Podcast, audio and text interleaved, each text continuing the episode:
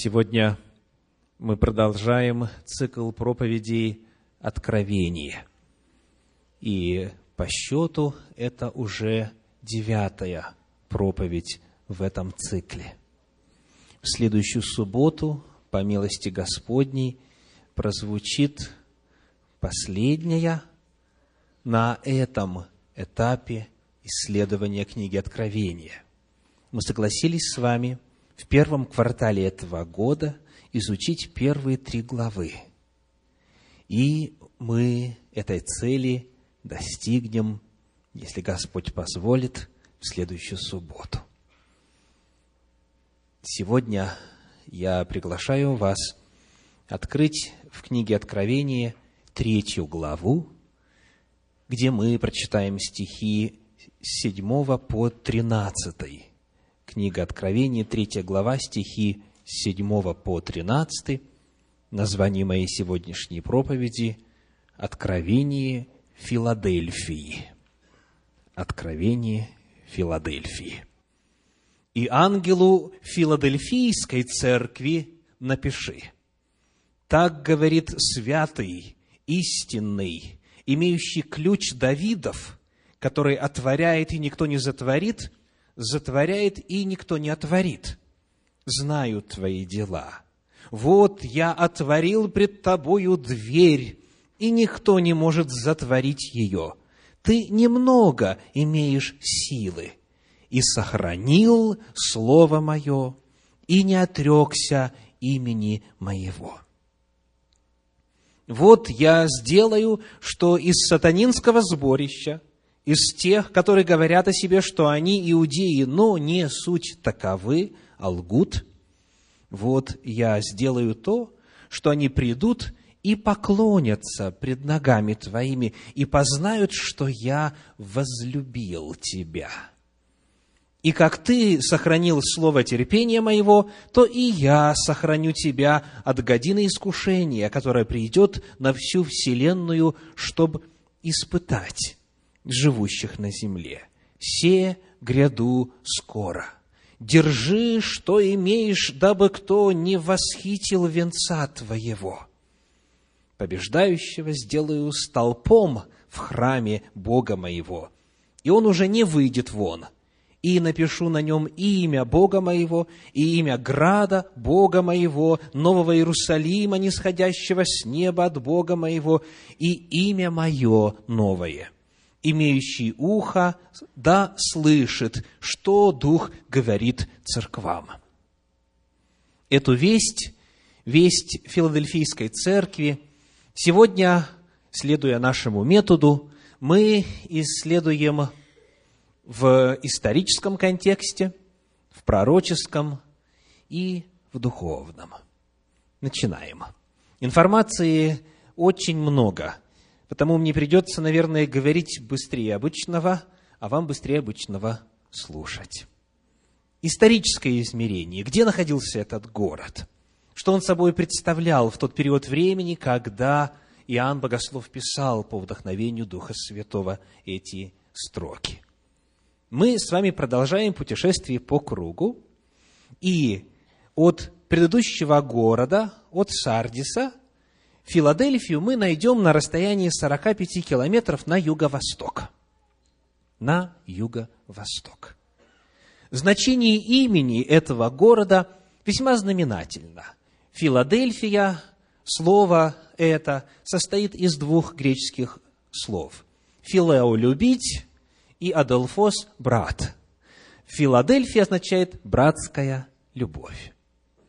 И у этого названия есть свои исторические предпосылки. Как пишет Ростислав Волкославский в книге «Тайны апокалипсиса» на странице 198, его имя должно было напоминать жителям историю возникновения их города. Два царственных брата, Аталий и Именис, любили друг друга – и после смерти Имениса его брат мирно взошел на престол. Аталий II, вот как раз-таки известный своей преданностью к своему брату, который был тогда правителем, и не оставил после себя наследника, Аталий сменил на престоле своего брата после кончины, и он за свое особое отношение к брату получил титул Филадельфус, братолюбец. И вот как раз в это время был основан город Филадельфия. Он был назван в честь вот этого известного, примечательного исторического факта, когда вместо того, чтобы быть соперниками, дерущимися за престол, эти братья сохраняли братские, любящие, преданные взаимоотношения. Сегодня на этом месте расположен в Турции город Алашехир.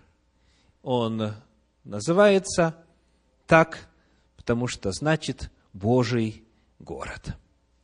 В 12 стихе 3 главы книги Откровения упоминается довольно странная фраза, если не знать исторического контекста этого повествования. Сказано, «Побеждающего сделаю столпом в храме Бога моего, и он уже не выйдет вон». Появляется вопрос, а что у столпов обыкновенно есть привычка выходить вон из храма? Оказывается, да.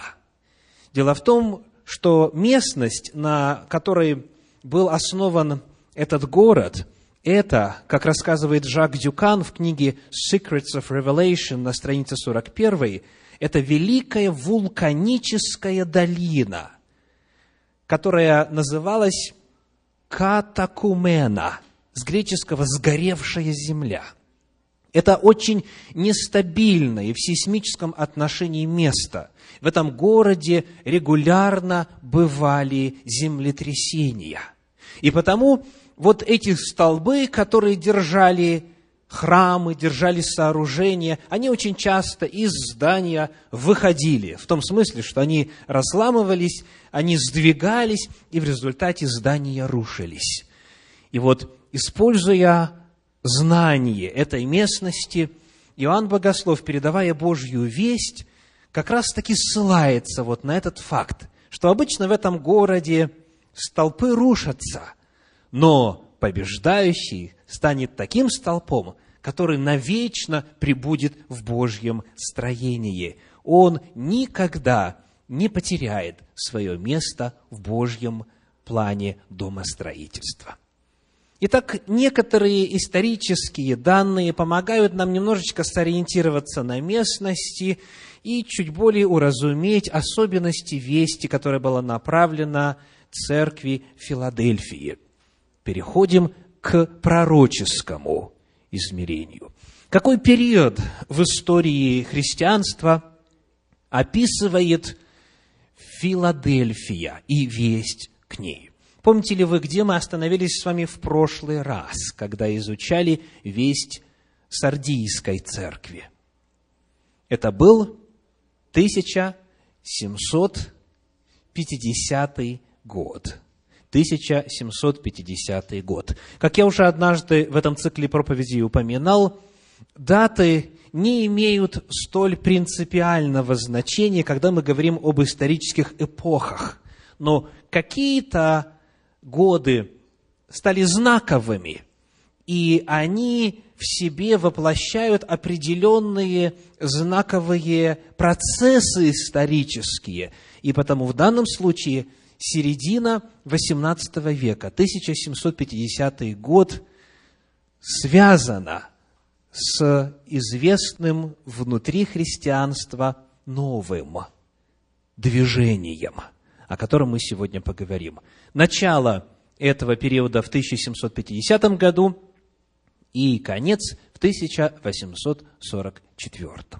То есть этот период охватывает, как вы видите, около ста лет, 1750-1844. О значимости второй даты мы поговорим с вами во время следующей проповеди. Итак, что же было характерно? Что происходило в этом историческом периоде, на что Господь обращает внимание своего пророка, а через него всех нас? Посмотрим на восьмой стих третьей главы книги Откровения. Откровение, 3 глава, 8 стих. знаю твои дела. Вот я отворил перед тобою дверь, и никто не может затворить ее. Я, то есть Господь Иисус Христос, отворил перед тобою дверь. Этот период характеризуется открытием двери. Какой? Что этот образ означает? При исследовании образа двери в Священном Писании, в апостольских посланиях мы находим часто повторяющуюся идею. Давайте посмотрим на несколько мест.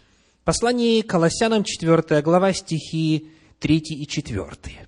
Колоссянам глава 4 стихи 3 и 4. Апостол Павел говорит, «Молитесь также и о нас, чтобы Бог отверз нам дверь». Что дальше? «Для слова, возвещать тайну Христову, за которую я и в узах, дабы я открыл ее, как должно мне возвещать» книге «Деяния апостолов» в 14 главе в 27 стихе об этом сказано так. «Деяния апостолов» 14, 27. «Прибыв туда и собрав церковь, они рассказали все, что сотворил Бог с ними, и как Он отверз дверь веры язычникам». Вот подобного рода слова в апостольских посланиях встречаются довольно часто. Дверь это новые возможности, в первую очередь, для проповеди истины Слова Божьего. Это новые возможности для проповеди Евангелия. Именно это стало характеристикой филадельфийского периода. Господь открыл дверь. Посмотрим, как это, во-первых, соотносится с обстоятельствами этого города – а во-вторых, как это исполнилось в истории христианства, что именно открылось, что именно происходило в период братской любви. Во-первых, как пишет исследователь Ранка Стефанович в книге Revelation of Jesus Christ на странице 139, от своего зарождения Филадельфия – была замыслена как миссионерский город для распространения греческого языка и культуры в район Лидии и Фригии среди варварских племен по всем регионам Азии. Когда приблизительно в 150 году до нашей эры этот город, Филадельфия, был основан, он мыслился как центр эллинизма, как место, откуда греческий язык и греческая культура распространятся на вот те варварские народы. Ну и термином «варвар», соответственно, греки называли всех, кто не говорил по-гречески. Этимологически говоря, слово «варвар» означает «не умеющий изъясняться на общепринятом языке». То есть для греков, когда разговаривали не греки, им слышалось, что иностранцы говорят так «бар-бар-бар-бар-бар-бар-бар». И вот так они их и называли. Варвар означает тот, который произносит слова на языке не греческом. То есть, смотрите, изначально, когда город был создан, он был создан с миссией в виду. И потому дверь, о которой идет речь, теперь уже вот в пророческом измерении, это дверь проповеди Слова Божье, это дверь миссионерской деятельности, это новые регионы нашей земли, которые открылись для проповеди Слова Божия.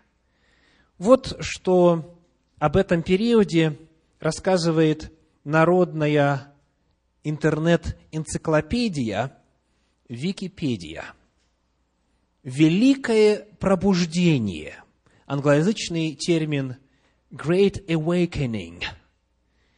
Это религиозное движение, охватившее Новую Англию во второй четверти XVIII века в континентальной Европе ему соответствует квиетизм, на британских островах евангелизм и методизм. И сделаю паузу.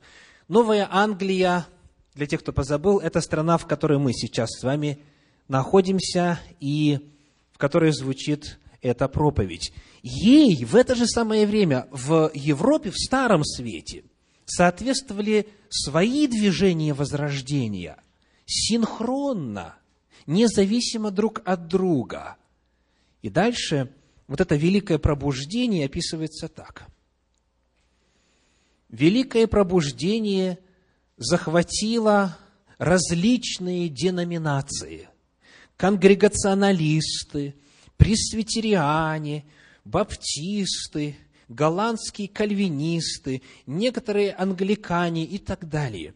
Все были недовольны сухим рационализмом, установившимся в Новой Англии религиозной практике. Если вы помните, Сардис – это период, который охарактеризован был так. Ты носишь имя, будь то жив, но ты мертв. И вот эта мертвость, этот формализм, эта закоснелость, эта стагнация – Теперь, наконец-то, слава Богу, в середине XVIII века начинают сменяться религиозным оживлением, великим пробуждением. Как многим казалось, в колониях возобладал формальный подход к молитве, а миссионерской деятельностью среди индейцев и вовсе пренебрегли, пишет энциклопедия.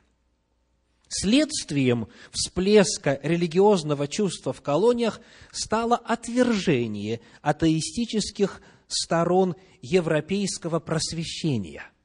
Просвещение – это эра возврата к наукам, к искусству, но она, к сожалению, в Старом Свете, в Европе принесла с собою и отрицание Бога. Но в новом свете, в Америке, благодаря вот этому движению, великому пробуждению, как и пишет энциклопедия, удалось атеистические стороны европейского просвещения избежать. То есть, это было движение, которое охватило разные деноминации. Как христиане друг друга называют? Внутри деноминации – братья и сестры. А за пределами деноминации? Ну как, какие у нас есть эпитеты?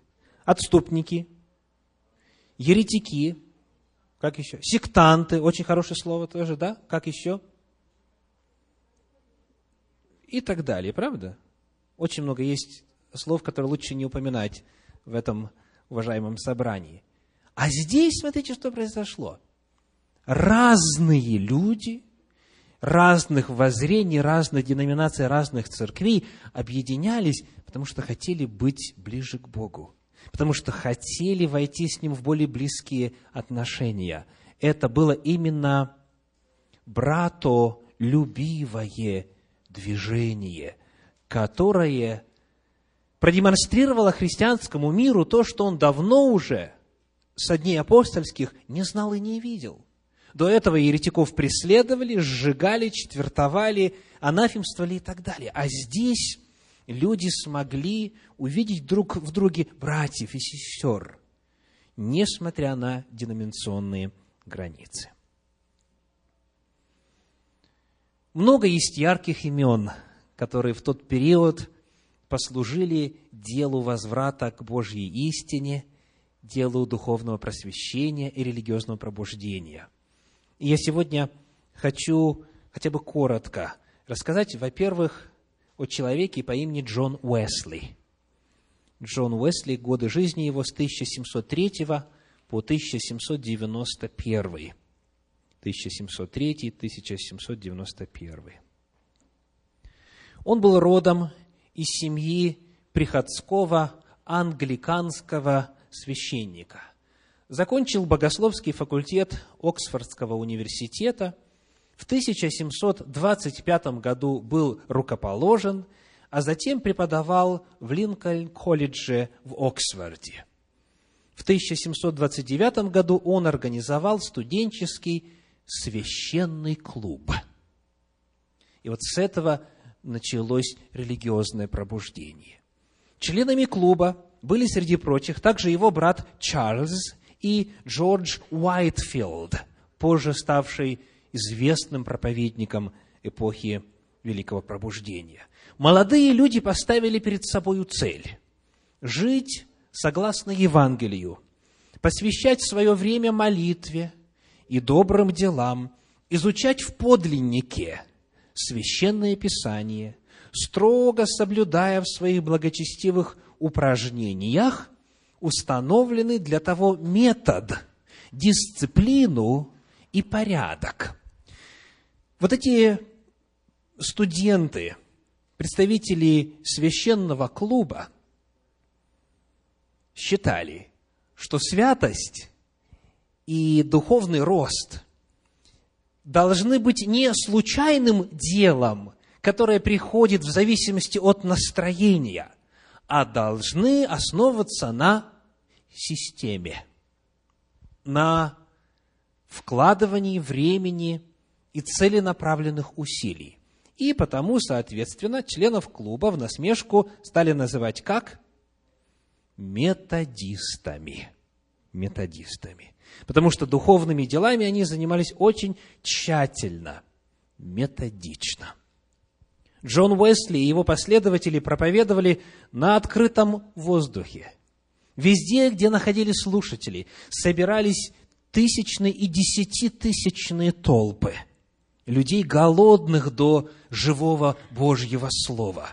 За полвека Джон Уэсли проехал верхом более 250 тысяч миль и произнес свыше 40 тысяч проповедей. Его называли «всадником Божьим».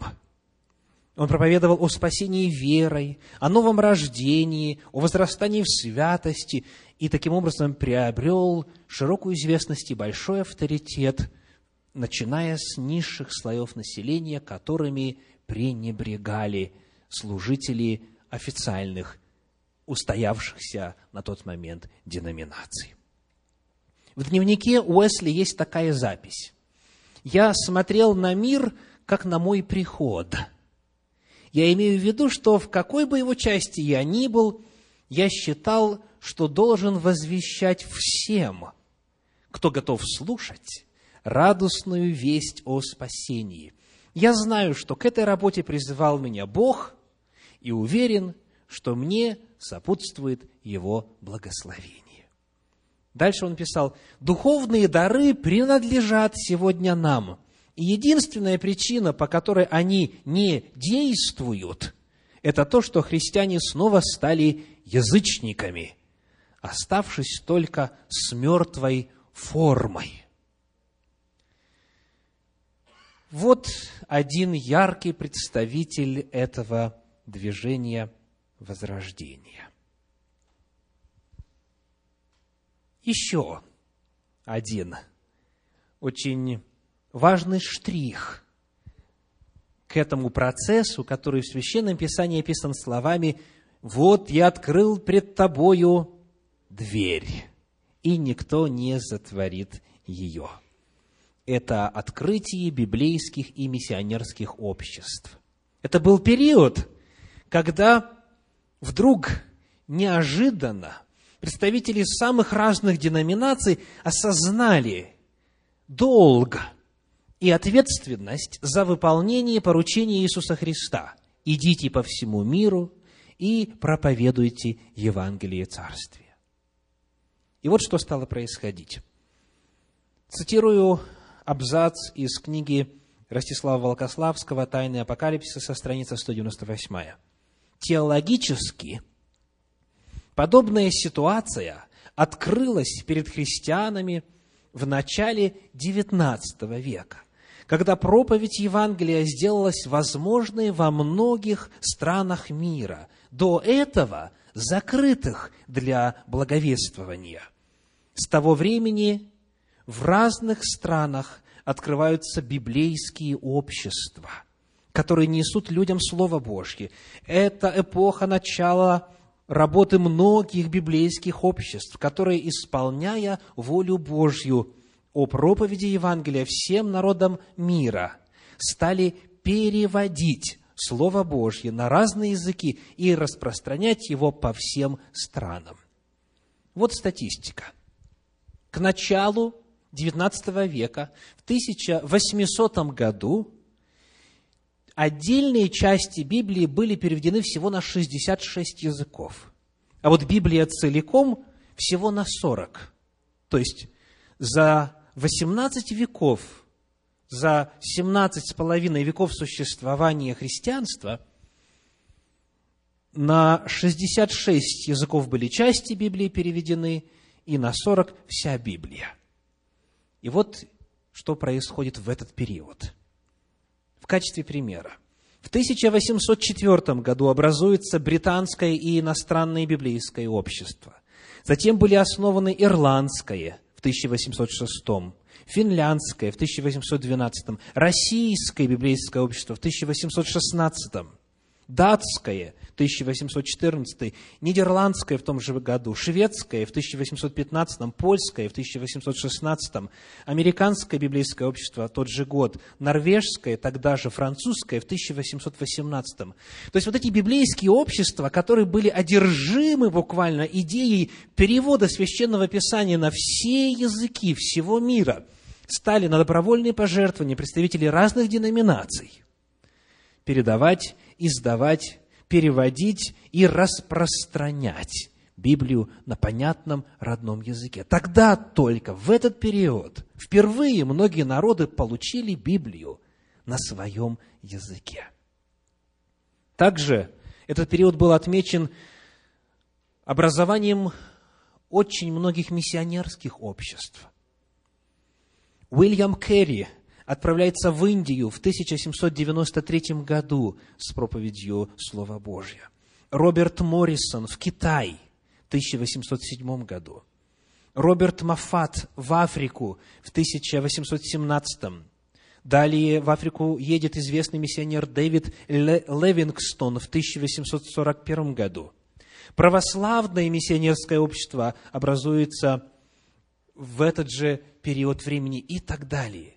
То есть церковь, разные деноминации внутри христианства вдруг осознали, что оказывается главное поручение, последнее поручение Иисуса Христа, оставленное народу Божию перед Его вознесением, до сих пор катастрофически не выполнено.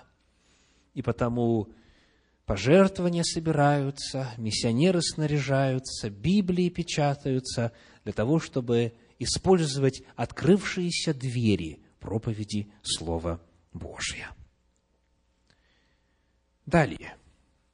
В этом отрывке, в 11 стихе 3 главы книги Откровения, упоминается тема, которая тоже стала новой. Прочитаем. Откровение 3.11. «Се гряду скоро». Держи, что имеешь, дабы кто не восхитил венца твоего. Итак, тема второго пришествия Иисуса Христа. И причем какого пришествия? Близкого.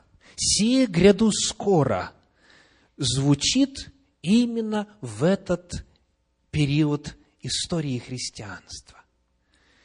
Гряду или приду в латинском языке, который стал базой для создания целого ряда современных западных языков, слово «пришествие» состоит из двух слов, соединенных в латинском вместе. Первое латинское слово – это «ад». Так оно звучит на латыни. «Ад» означает «у» или «рядом». Вторая составляющая нового термина, который появился и стал теперь характеристикой этого периода, это на латыни «вентус». «Ventus». «Ventus» означает «порог». «Ad» – «у», «ventus» – «порог», «ad» – «ventus» – «у порога». То есть, вот-вот придет, вот-вот явится. Adventus означает пришествие. Причем именно вот такое близкое, скорое пришествие. В английском языке появилось слово «advent». И в тот период, который мы исследуем сейчас, когда речь шла о пришествии, не говорили, как сегодня, в 21 веке, «second coming». Обыкновенно так обозначается второе пришествие в англоязычных кругах. «Second coming» – второе пришествие. Тогда говорили «second advent» – второе пришествие. Так вот, в это время, в начале XIX столетия, появляется особо ярко заметное, выросшее уже до больших масштабов движение ожидания скорого пришествия Иисуса Христа. Это вновь, как и все ранее упомянутые процессы в этом периоде, было межконфессиональное и надконфессиональное явление. Движение ожидающих скорого пришествия Иисуса Христа. Вот что пишет об этом движении историк церкви Мервин Максвелл в книге «Скажи об этом миру», страница оригинала 38, описывая вот это адвентистское движение, движение ожидания близости пришествия, он говорит, Мануэль де Лакунза, иезуитский священник, Иосиф Вольф, христианский еврей, Генри Дремонд, английский банкир и член парламента, Уильям Каннингем, Генрих Ричтер, Мортимер О'Сулливан, Луис Гуссен, Уильям Рим, Джордж Глори, Генри Мэннинг, Александр Кейт, Джеймс Бэгг, Джордж Стэнли Фабер и огромное количество других. В Шотландии, Ирландии, Франции, Германии, Голландии, Швейцарии, Южной Америке, Ближнем Востоке и в Англии писали книги, проповедовали, издавали журналы и проводили конференции в ожидании второго пришествия, которое более или менее соответствовало по времени с ожиданием второго пришествия в Северной Америке. Этот процесс в этой стране возглавил человек по имени Уильям Миллер. В христианстве, независимо друг от друга, синхронно стала живо изучаться тема близости пришествия Иисуса Христа. «Се гряду скоро». Это был призыв, и это было предостережение представителей самых разных деноминаций и конфессий. Это тема, еще одна яркая характеристика этого периода. Тогдашний историк в Соединенных Штатах Джон Макмастер сообщает, что один миллион людей из 17 миллионов тогда проживавших в Соединенных Штатах Америки участвовали в этом движении, участвовали как те, кто распространял эту информацию, делился, проповедовал, что Христос скоро грядет, покайтесь и будьте готовы к Его пришествию. Итак, вот наиболее яркие процессы, события, которые имели место в филадельфийский период с 1750 по 1844 год. И, наконец, последнее духовное измерение. То, что мы можем с вами сегодня – унести с собою и применить к себе. Давайте посмотрим, как Иисус Христос себя представляет в послании этой церкви в первую очередь. Как о себе Он говорит сначала. Третья глава, седьмой стих. «И ангелу Филадельфийской церкви напиши, так говорит, какой? Святый. Первая характеристика. Так говорит святый, истинный. Картина Иисуса Христа в вести каждой из семи церквей всегда напрямую связано с духовными реалиями соответствующего исторического периода. И именно в этот период вопросы святости, освящения, нравственной жизни и провозглашения истины Божьей вышли на передний план. И вот об этом я хочу в качестве приложения к каждому из нас поговорить в разделе «Духовное измерение этой вести». Святый. Вот как Бог представлен здесь. Каков же путь к святости? Как ее достичь? Каким образом человек может стать святым? Давайте посмотрим на 8 и 10 стихи в 3 главе книги Откровения. 3 глава, 8 стих. Фраза из него. «И сохранил Слово Мое, и не отрекся имени Моего». Святость связана со Словом Божьим и с верностью Богу. Десятый стих. «И как ты сохранил Слово терпения моего». Еще одно очень важное слово здесь – терпение. В книге Откровения в 14 главе, в 12 стихе, чуть позже будет написано так, Откровение 14, 12. Здесь терпение святых. Здесь терпение святых, соблюдающих заповеди Божии и веру в Иисуса. Святость, как мы видим, это не лотерея, это не счастливый случай, не вопрос везения, что вот кто-то стал святым, освящается, растет в святости, а вот другому не дано и все. Святость здесь представлена как труд. Ты сохранил Слово Мое, не отрекся, верность не сохранил, и у тебя есть терпение, терпение святых, слово терпения моего. Святость – это вопрос сотрудничества Бога с человеком. Это вопрос конкретных усилий со стороны человека, со стороны верующего, для того, чтобы достичь новых горизонтов святости. К этому нужно прилагать труд. Это не приходит автоматически. Это не приходит неожиданно. Это трудоемкий процесс.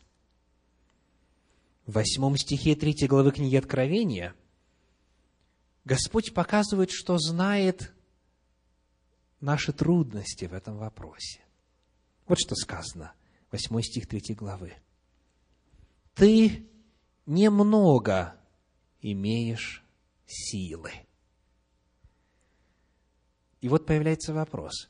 Если верующий немного имеет силы, как же тогда он может проявлять вот эту стойкость, это терпение, эту верность, не отректись, не отречься, не сдаться.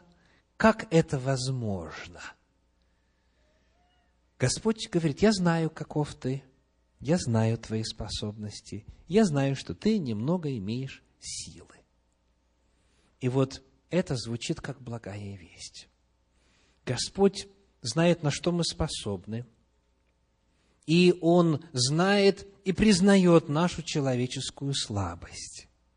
И потому, если кто-то и достигнет каких-то высот святости, то ясно, что не благодаря своей силе воли. В послании к филиппийцам, 4 главе, в 13 стихе, есть формула, помогающая достичь святости. Филиппийцам 4.13. «Все могу в укрепляющем меня Иисусе Христе». Бог говорит, я знаю, что ты немного имеешь силы, но тем не менее ты способен отобразить мою сущность. Я свят, и ты можешь быть святым.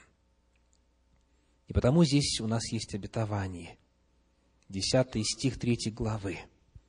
Откровение 3.10. «И как ты сохранил слово терпения моего, то и я сохраню тебя от годины искушения, которое придет на всю вселенную, чтобы испытать живущих на земле». Итак, вопрос. Как можно подготовиться к апокалиптическим событиям?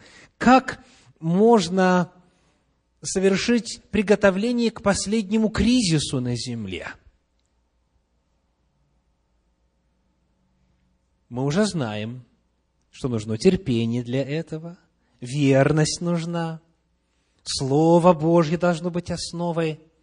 Но человек мало имеет сил. Он не справится сам по себе. И потому Господь дает чудесное обетование. Ты хранишь мне верность, и я тебя сохраню от годины искушения. То есть Господь говорит, я тебе дам помощь. Я пошлю защиту, охрану так, чтобы ты смог выдержать все эти страшные события последних дней. Приготовление к апокалиптическим событиям – это на самом деле результат длительной подготовки. Но человек все равно никогда не сможет быть достаточно подготовленным он сам не справится с силой искушения. У него немного есть силы, говорит Господь. Но верность Господу гарантирует верность Господа. И потому он говорит, коль скоро ты сохранил, и потому я тебя сохраню. Вот наше упование. Господь обещал сохранить тех, кто стремится быть верным Ему. Не нужно бояться будущего, если мы верны Господу в настоящем. Он никогда не пошлет нам искушение сверх сил, которые мы не могли бы перенести. Это Его обетование. Он гарантирует победу. Потому сегодняшний день, сегодняшний час есть подготовка к грядущим будущим тяжелым событиям. Если вы верны Господу в том малом, что Он поручил вам сегодня, Он вас сохранит в будущем. Потому будущее начинается сегодня. Сегодня можно определить, будет ли человек верен, когда придет час. Мой призыв сегодня каждому из вас сегодня звучит так. Подобно вот тем молодым энтузиастам в Англии, которые создали клуб святых, веря в возможность достижения святости и в великих ее высот на этой земле, я приглашаю вас, задайте себе вопрос, как именно вы достигаете святости? В чем проявляется ваша верность Господу? И если что-то нужно поправить, пока еще время есть. Для каждого из нас есть обетование. Поскольку ты мне верность сохранил, я тебя сохраню от годины искушения. Приглашаю вас быть верным Господу, ставить перед собой высокие идеалы святости, достигать их – и если Господь Духом Святым вас к чему-то побуждает сегодня, или на этой неделе, или в следующую субботу, не противьтесь, не тяните с решением самых важных вопросов касательно вашего духовного статуса. Будьте с Господом, будьте верны Ему, и Он сохранит вас. Аминь.